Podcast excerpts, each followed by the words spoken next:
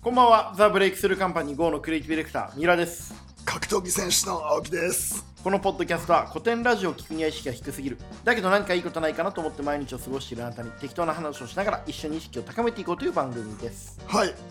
青木さん、最近はうんもう、あのー試合も発表されましたね。試合ついにに向けてまあなんか思いのほかの評判が良くて元気にやってますよ3月26日、んワンシンガポール大会にて、青木真也 VS 秋山義弘ということですけれども、うんすごいありがたいですねあのなんかずっと言ってたのが青木さん、あの思ったより反響があったって言ってるじゃないでいすか。ややっぱ、いまあ、三浦さんもそうだし、はい北野さんもそうだし、そこの読みはやっぱ読んでたんだなと思ってああ、俺らオールドファンがね。俺の読みとやっぱ全然ずれてましたねやっぱああ。やっぱなんだかんだ言っても現場の立ち位置があって、ちょっといやいやいやいや、あのーうんまあ、青木さんからしてみると、常に前に進み続けてるから、ちょっと過去の因縁みたいなものが一瞬でも入ると、ダセえなって思われるっていうのも分かるんですよ。はいでも一方で、こう、ファンはやっぱり物語を楽しんでるので、うん青木真也っていう人間と秋山義弘のあのすれ違い続けた人生うんみたいなものについては青木さんが言語化してくれましたけどその手前から割とこうみんな潜在的には感じたんじゃないですか。でもさ俺なんかすげえ思うんだけどうん、やっぱ秋山って何も言ってないもんねまあ今回は相変わらずあいつは試合喧嘩したことないんじゃないですかねみたいな薄っぺらいこと言っててうんそでのっ薄っぺらいやつが俺に薄っぺらいって言ってるっていうのが面白いですよね。あとなんかうやっぱこう一つ面白いなと思ったのは、はいはいはい青木よりかっこいいみたいなコメントがあったわけよ、はいはいはいはい。俺やっぱあれドキドキきた、 そこがやっぱり評価基準なんですよね。違うんだよはいはいはいはい。俺の方がかっこいいと思ってんだよ、本気で思ってるんでしょうね。違う違う違う違うああ逆にコンプレックスになってるってことそうあ青木的な生き方がかっこいいと思っちゃってるから、ん俺の方がかっこいいでしょっていうのを思ってて、あうんあの結局そこを着飾ることでしかうんかっこよさみたいなものをうん担保できないんだようんうんドキドキしたそうですねあのーやっぱり自分自身がごまかしてることは自分が一番わかるからそこへの怯えがありますよねかっこいいっていう価値観に対して、やっぱ俺はそこの意味でやっぱ紳士だなと思うよ、うんうんうんうんうん、はやっぱりそのある意味で言うとコンプレックスというかこういうふうにしか生きてこられなかった彼の彼なりの人生に対する思いはあるでしょうねはい、俺の方がかっこいいと思う、うんうんうんいその意味ではいやまあそう思いますよまあどうでもいいんだけど さいやなんかすげえ面白いことがあって、はいあの昨日、うんあの昨日なんだ、うんたまたま、うんあのちょっと僕の知り合いのまあ一応上場企業の社長一応というか上場企業の社長うさんんうんがうんうん「青木」っつって「うん長森長森さん青木」っつってあの、うんあれとやるのか」っつってあの、はい秋山とやるのかありがとうございます、はいっつってで久しぶりに応援するよって言って、はい協賛してくださるとはいでそれがあのバルさんなんですよ、はいはいはいはいバルさんなんですよはいであのなんかパンツにねもうさっきはい画像送ってくださいましたよね、なんかお金どうこう以上にあのちょっとバリュー上がるじゃないですか、はいはいはいはいあゴキブリ退治だからはいでそれもあるしバルさんと激打ちくんの会社なんですよはいはいはいはいだから明日早速会見だからはいでその社長が高木さん志郎さんと仲悪いんですあそうなんだそなんでよわかんないんだけどいろいろあっいてろいろ複雑ですねでそれが面白いからうんコメントであの秋山大作にはい高木三四郎さんに相談したらはいバルさんがいいって言われたからバルさんを使うっていうはいコメントを早速トースポに仕込んどいて地球上で4人くらいしか分かんないネタをですねしかよわうやくこうやって解説してくれましたけどいや面白くないそれこれこのラジオ聞かないと分かんないですからねはいで話もあの要はプロレス関係者しか知らないんですよ、うんその仲悪いのあプロレス関係者は高木三四郎 VS バルさんっていうのはメジャーな話なんですかそうなんですよなんでこうそこをちょっといじっていこうかなと、はいはいなんで仲悪いんですか、いやなんかさ仲良かったはずなんだけど、うんなんかこう行き違いでうん仲悪くなったんだけど、でまあ俺的には、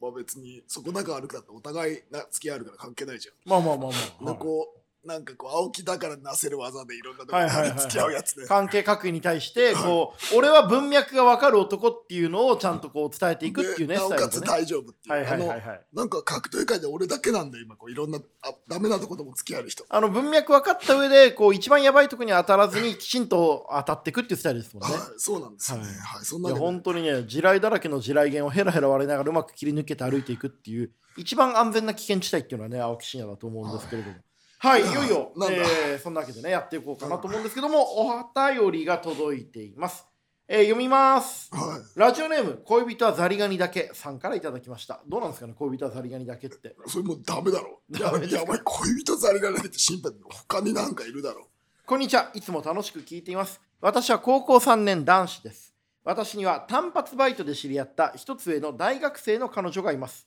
昨年末に出会い1月中旬に付き合いました。一つ上が大学生なんですね。ですが、お互い忙しくてなかなか会えません。絶対忙しいわけないだろう、お前、高校生の大学生が。そんな中、頑張って都合を合わせて2週間後に会う約束をしました。およかった。1週間も会わないと、もはや寂しさはなく、会わないことに慣れてきている自分がいました。ですが、予定の日が近づくにつれて、なんだかんだ会うことが楽しみになったり、もしかしたら首投げできるかもしれないという淡い期待も持ち合わせていました。まだ投げてないんですね。はい。ですが、前日に、やっぱり会えそうにないごめんねとだけ言われました。僕は忙しいからこそ会える日を大切にしたいし、謝るとしてもそれだけかと思ってしまいました。これじゃあこの人とやっていけないなと思いましたが、せっかくの人生交差点なので、お二方に聞いてからにしようと思いお便りを送らせていただきます。お二方がこのような場面にあったらどうしますかご教授ください。まあでも一番幸せだよな。ああ、一番幸せですね。一番ギリギリの時。で、まあ、あの手に入れる前のギリギリのね手に入れられるんじゃないかっていうこう無加減がねそう。ね、なんか思うんだけど、もしかしたら首投げできるかもしれないっていうのはよくない。あなるほど首投げマスター青木真也どうお考えですするんだかよ。するしかないんですかあの、古賀俊彦が背骨が入ったら戻っちゃダメだって言ってはいはいたんだけはいはいどあの、入ったら戻っちゃダメなんだよ。入ったら戻っちゃダメなんですねそはいで、昨日なんか埼玉の病院でメディカルチェックしてもらいながらその話をしたら埼玉の病院にそういうあのーそういう女性問題に詳しい方がいらっしゃるんです ねはい背負い投有げ識者が背負い投げに入ったら、はい首投げに入ったら戻っちゃダメだって話をしたら、はい青木さんそれ一歩間違えたんですよって言って た。でおおみたいな分かってんだっていうおー認識はあるんですね認識はあるんだっていうのは分かりました。あのこれね恋人ザリガニだけさんね結論から言うとね全然好かれてないからもうやめた方がいいですねなんでそういうこと言うんだよ。好かれてないですだってうん、だいぶちょ彼女ってなんて言うんだろうなこのさでもさあのこれも抑えつつうんいろんなとこと外交した方がいいよ。うん、あのね、これね、恋人ザリガニだけさんね、リアルな話をすると、この女の子、多分他に何人かいるんですよ。で、高校生とも遊んじゃったーって、飲みサーで言うための、まあ、あの、なんて言うんですかね、あの、まあ、アンダーカードですよ。まあ童貞狩りでしょ。はい。いいね。ドキドキあする。の、羨ましいと思いますけれども、あの、ザリガニだけさんが、まあ、入れ込みすぎるなって言っても入れ込みすぎちゃうと思うんで、もうしょうがないんだけど、あの適度な距離感。やっぱりね、青木真也特有のね、こう左緑で距離を取りながら、ゆっくり近く戦っていくっていうね、青木さんのファイトスタイルのようなこう戦い方を、えー大学生の方にもやっていただけるといいんじゃないかなと思います。うん。あとは、えー首投げに入ったら、もう投げたら戻らない。戻らなはいい、一度投げのフォームに入ったら戻らないということをしっかりやっていただける小と型。俊彦イズムでお願いします。しっかり背負い切ってくださいという感じですけれどもね。はい、ということが僕らの、まあ、アドバイスになるんですけれども、青木さんはあれですか、うんその最近ときめくみたいなことあるんですかないよ。え俺やっぱさはい。最近なんかこう高尚なおばさんたちとさ言い方な、あの、ジェーン・スーの兄貴ですよね。兄貴とかはいあそこら辺とさこうなんかこう間について語ったりしてるからうさ、ん。なんかよくできたんだよねもう人間としての位が上がりました上がかったもう全然上がったあ、もうそうですか。もう首投げに対するモチベーションは湧かないですか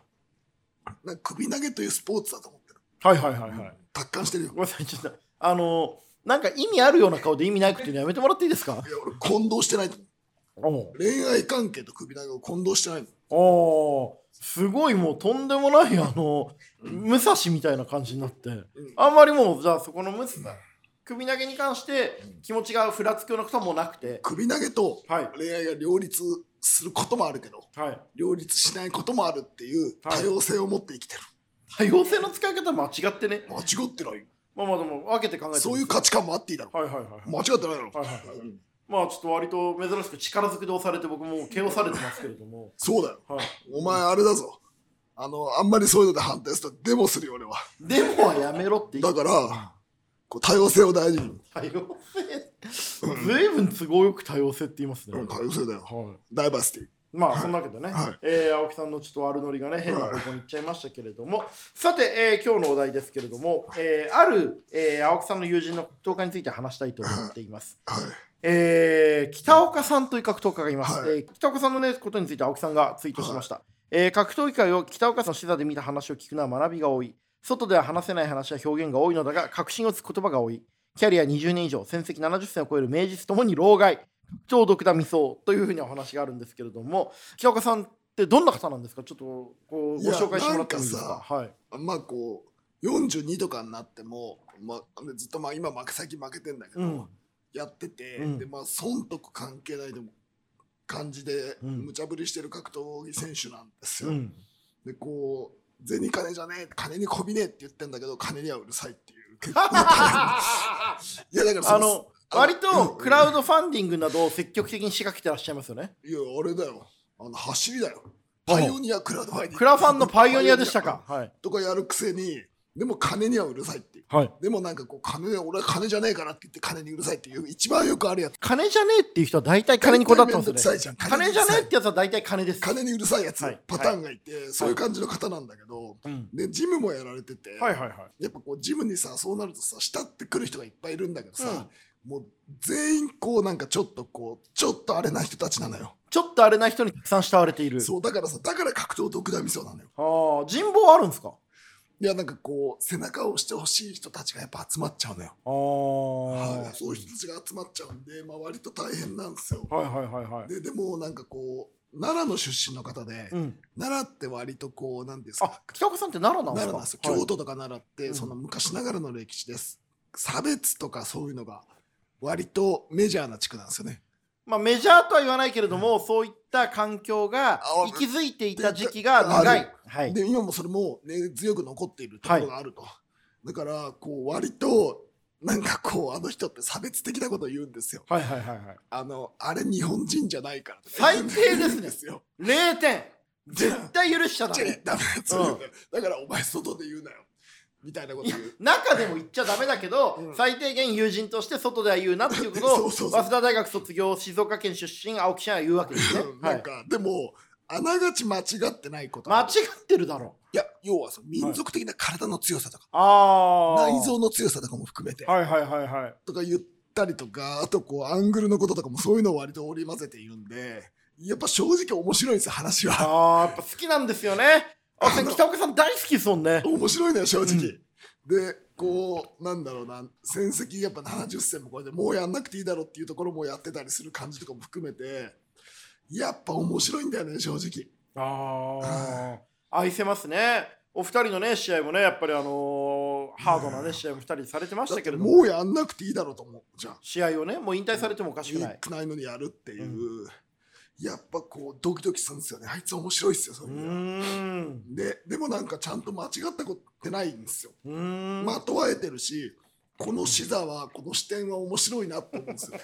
相当いい話されたんでしょうねあのいーやちちょょっとねこれねっと言える範囲で教えてくださいよいや言えないよだって言えない話しかしてないんだろうなどうせな、いやなんかこう下ネタとかじゃなくて、い、あれでしょハードコアな取り返しのつかないプライベートに取り返しの込んだ悪口でしょ、じゃ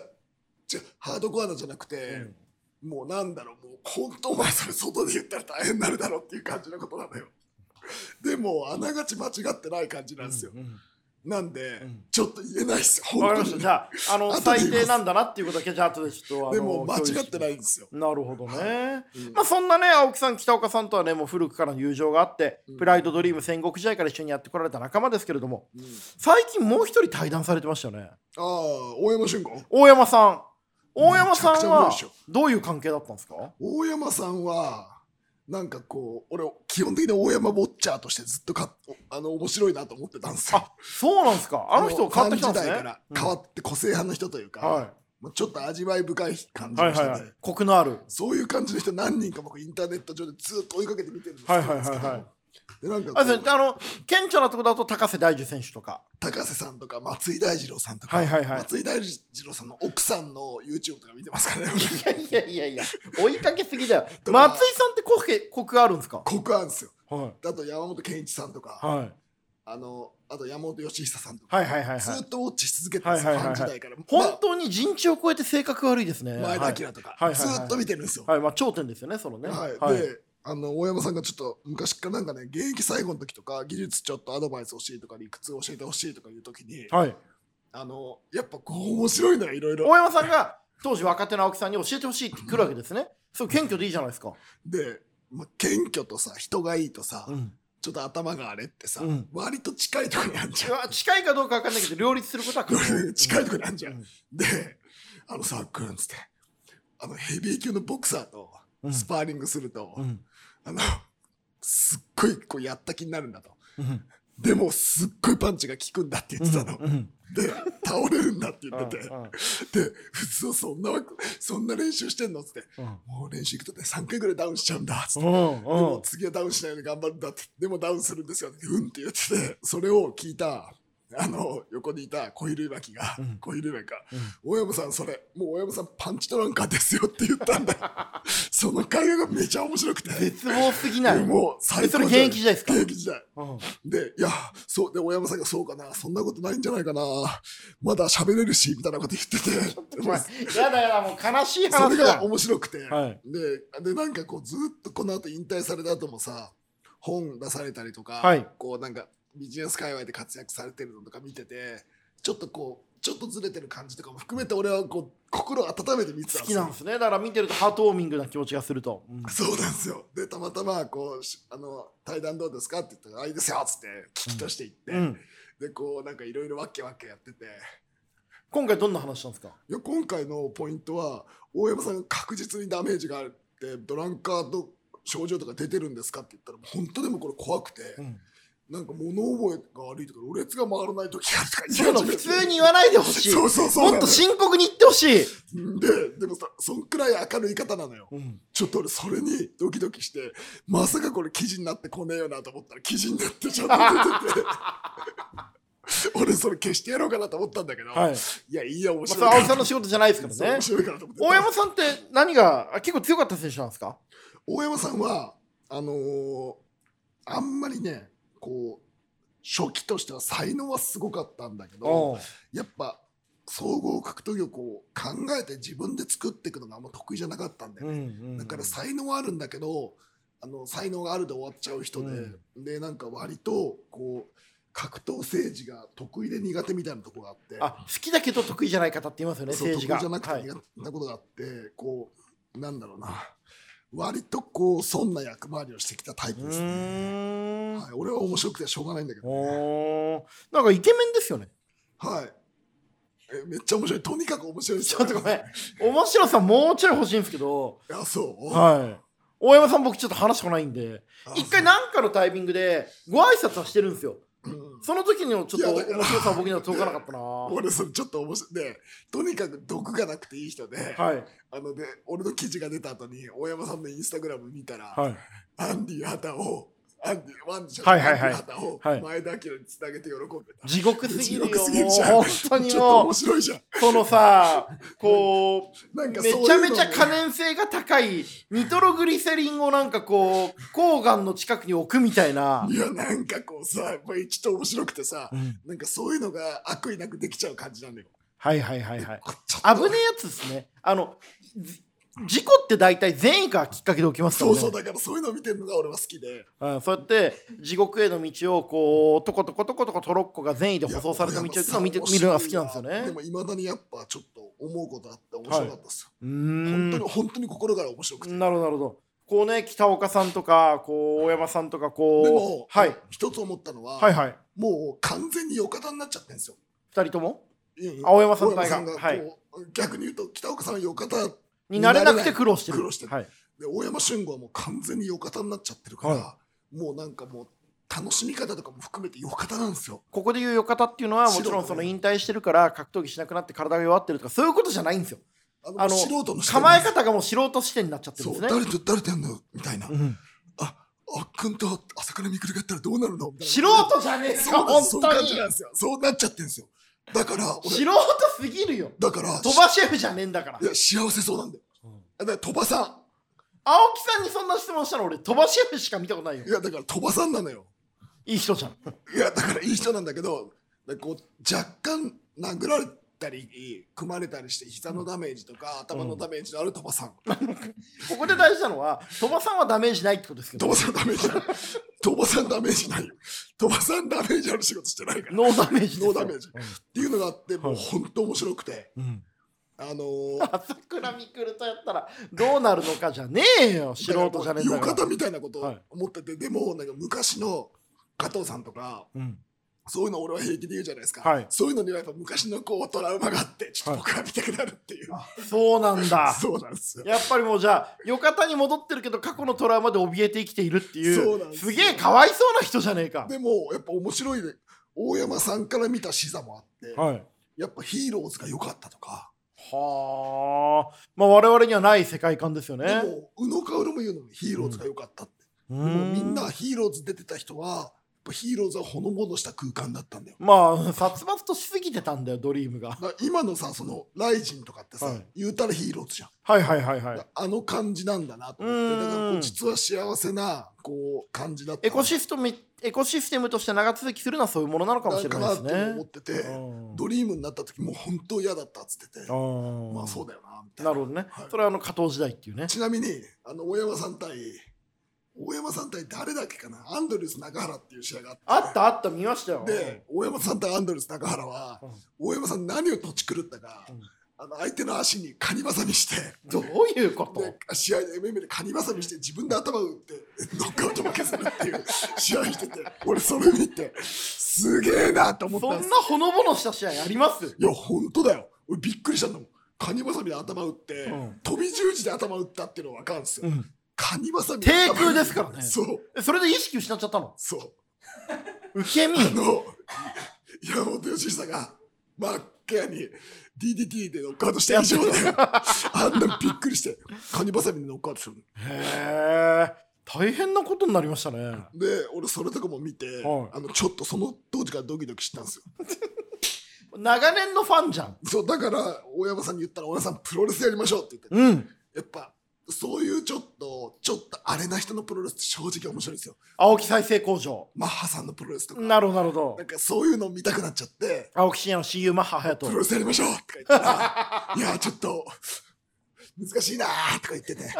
プロレスは難しいとか言って。はい、まあ多分プロレスそんな好きじゃないですもんね大山さんいねや、好きなんだけど、やっぱこう、真面目な人ダメなのよ。うそーの意ん味では。とにかく面白かったですね。なるほど、はいまあ、そういうねこう北岡さんとか大山さんとかのその往年のね、うんこう仲間たちとのこう人生のすれ違い人生交差点を経ていよいよこう3月26日秋山戦に向かっていくわけですけれども楽しみですね正直僕は、まあでもあれですよ、こう、この同世代の、はい俺らの同世代の人が青木ってもう本当人のことバカにして楽しんでるよなっていうのをうん分かってて、うん許してくれる関係がいいっすね。まあ兄貴分だよ ねみんなねなんだかんだ言ってねいや、またあいつやってんのかみたはいいな。はいはいはいはいということで、えー今日はここまでになりましたけれども、青木さんというわけで今日の俺たちの宿題は何ですかいや、大山さんについてみんな調べた方がいいです。あそうですね大山俊吾対あの今なんかファイトネスっていう、はいなんかこうあの自己啓発え自己 え自己啓発危ねえじゃねえかよ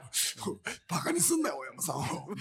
を大山さんはバカにしてんのはあんただけど俺自己啓発はバカにして るよみたいななんていうの体を鍛えるやつやってるんでで企業に売り込んだりしてるんですよちょっともう言い方がさ